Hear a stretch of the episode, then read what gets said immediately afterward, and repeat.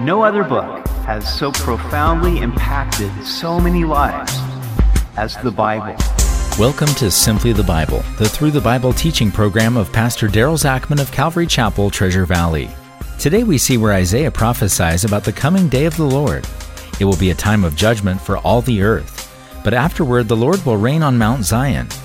We hope you join us as Pastor Daryl continues in Isaiah chapter 24 on Simply the Bible. We don't like to think about it, but we live with the expectation that this world is winding down like a clock. While people fight hard to keep going, the fact is that the day will come when God will end history as we know it. For people who do not know Christ, it will be a time of devastation and destruction where no one escapes. But for believers, it will mean the beginning of a new age of righteousness and peace. Today we see where Isaiah prophesies about the coming day of the Lord. We pick it up in Isaiah chapter 24. Behold, the Lord makes the earth empty and makes it waste, distorts its surface, and scatters abroad its inhabitants. As the Creator, it is God's prerogative to destroy what He has created. He began with a world without form and void he will end with a world empty and devastated. In the beginning, darkness was on the face of the deep.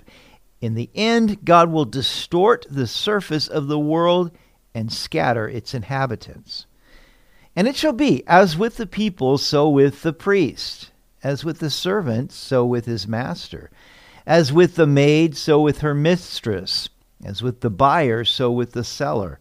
As with the lender, so with the borrower. As with the creditor, so with the debtor.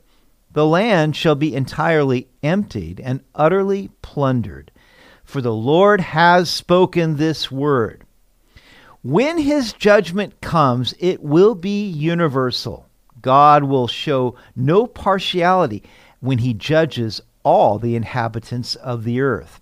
The division position, and wealth that help insulate people now from trouble will be of no value then. You could have all the power and all the money in the world, but it won't help you when the wrath of God comes. The earth mourns and fades away.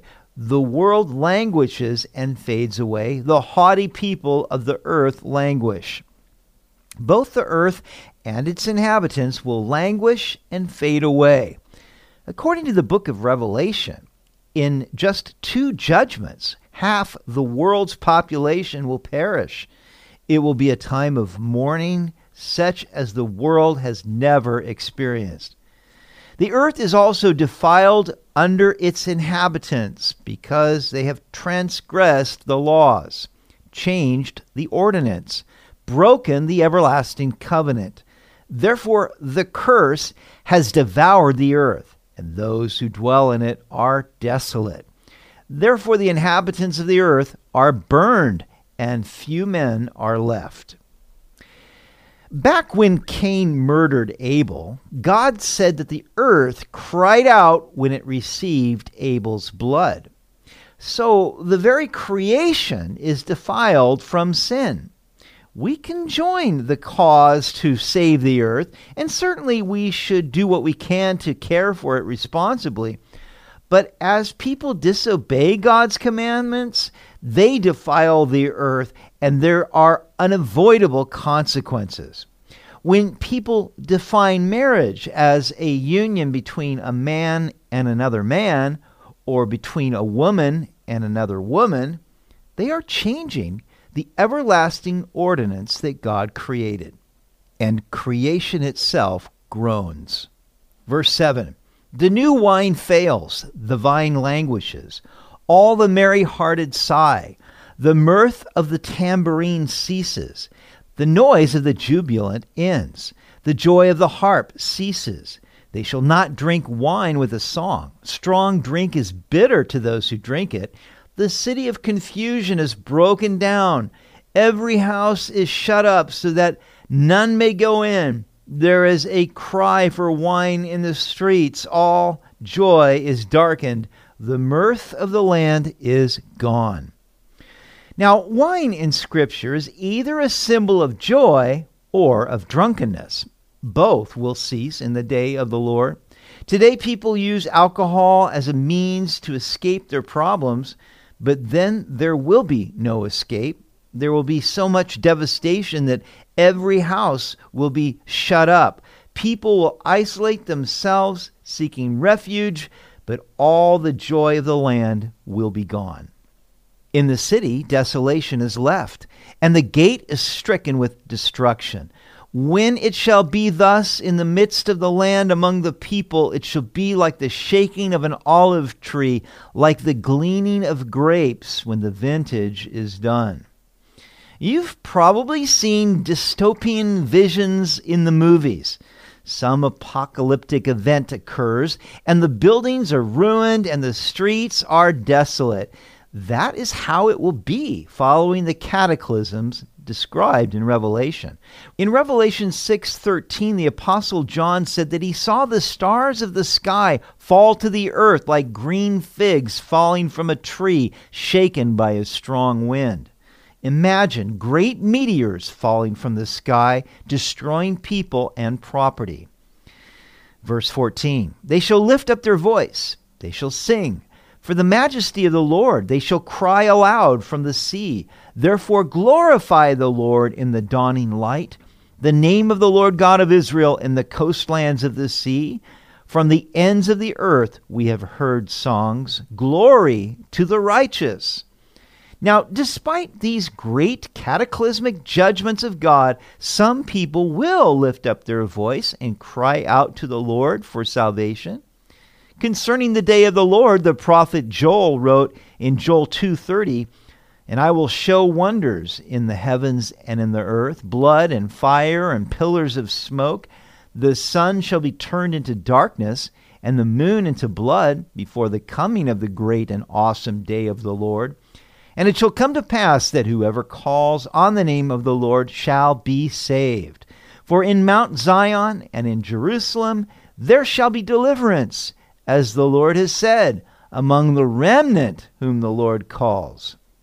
So if you happen to be here during this time, make sure you call upon the name of the Lord Jesus Christ. Isaiah continues in verse 16. But I said, I am ruined. Woe to me! The treacherous dealers have dealt treacherously. Indeed, the treacherous dealers have dealt very treacherously. At the beginning of the last seven years, known as the tribulation, the Jews will make a covenant with the Antichrist, whom the Bible also calls the beast. He will most likely enable them to rebuild their temple in Jerusalem. But after three and a half years, he will put his image in the temple and demand to be worshiped as God. Then the Jews will know that the Antichrist has dealt treacherously with them. Now, accompanying the Antichrist will be his false prophet. Revelation 13 13 says that he performs great signs, so that he makes even fire come down from heaven on the earth in the sight of men, and he deceives those who dwell on the earth by those signs which he was granted to do in the sight of the beast, telling those who dwell on the earth to make an image to the beast who was wounded by the sword and lived. He was granted power to give breath to the image of the beast, that the image of the beast should both speak and cause as many as would not worship the image of the beast to be killed. This image of the beast in the temple will have life, or at least appear to be living. It will be able to speak and cause anyone who does not worship the beast or receive his mark in their right hand or forehead to be killed. Have you noticed what a fascination there is lately with androids and artificial intelligence? Could this be the devil conditioning the world to accept this living image of the beast? Verse 17 Fear and the pit and the snare are upon you, O inhabitant of the earth.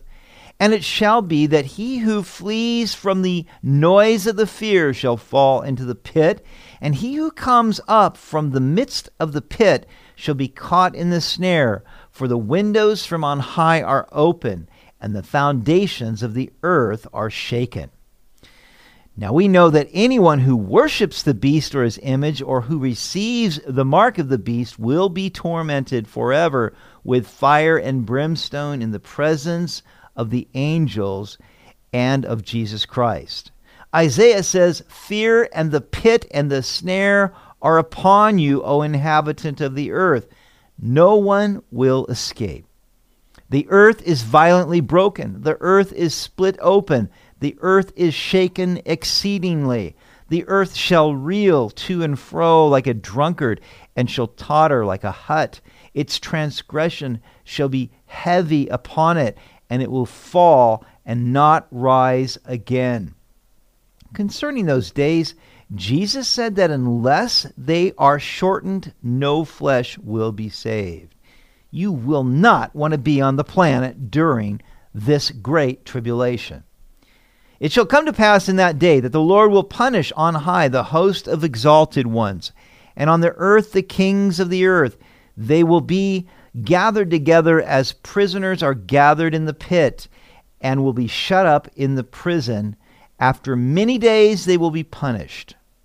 Not only will God punish the worldlings on earth, that is, those who have put all their hope in this world rather than in God, but the Lord will also punish on high the host of exalted ones. Satan will be cast down from heaven, and after the battle of Armageddon, the beast and the false prophet will be cast into the lake of fire, and Satan himself will be bound and cast into the bottomless pit for a thousand years. The demons also will be confined to the bottomless pit. Then the moon will be disgraced, and the sun ashamed, for the Lord of hosts will reign on Mount Zion and in Jerusalem and before his elders gloriously. Now, in several places in Scripture, we read about the sun being darkened and the moon turning blood red. But all of this must come to pass before Jesus Christ can establish his kingdom on earth when he will reign on Mount Zion in Jerusalem. The Apostle Paul said that knowing the terror of the Lord, we persuade men. Please don't gamble with your eternal soul. You don't have to be here when the day of the Lord comes. God loves his children who have received Jesus Christ and been forgiven of their sins. He has not appointed us to wrath, but to obtain salvation through our faith in Jesus Christ. So today, if you hear his voice, don't harden your heart, but ask Him to forgive you of your sins and come into your heart, because whoever calls upon the name of the Lord shall be saved. You've been listening to Simply the Bible, the Through the Bible teaching program of Pastor Daryl Zachman of Calvary Chapel, Treasure Valley. For more information about our church, please visit our website at calvarytv.org. That's calvarytv.org. If you have any questions or comments, please contact us through our website.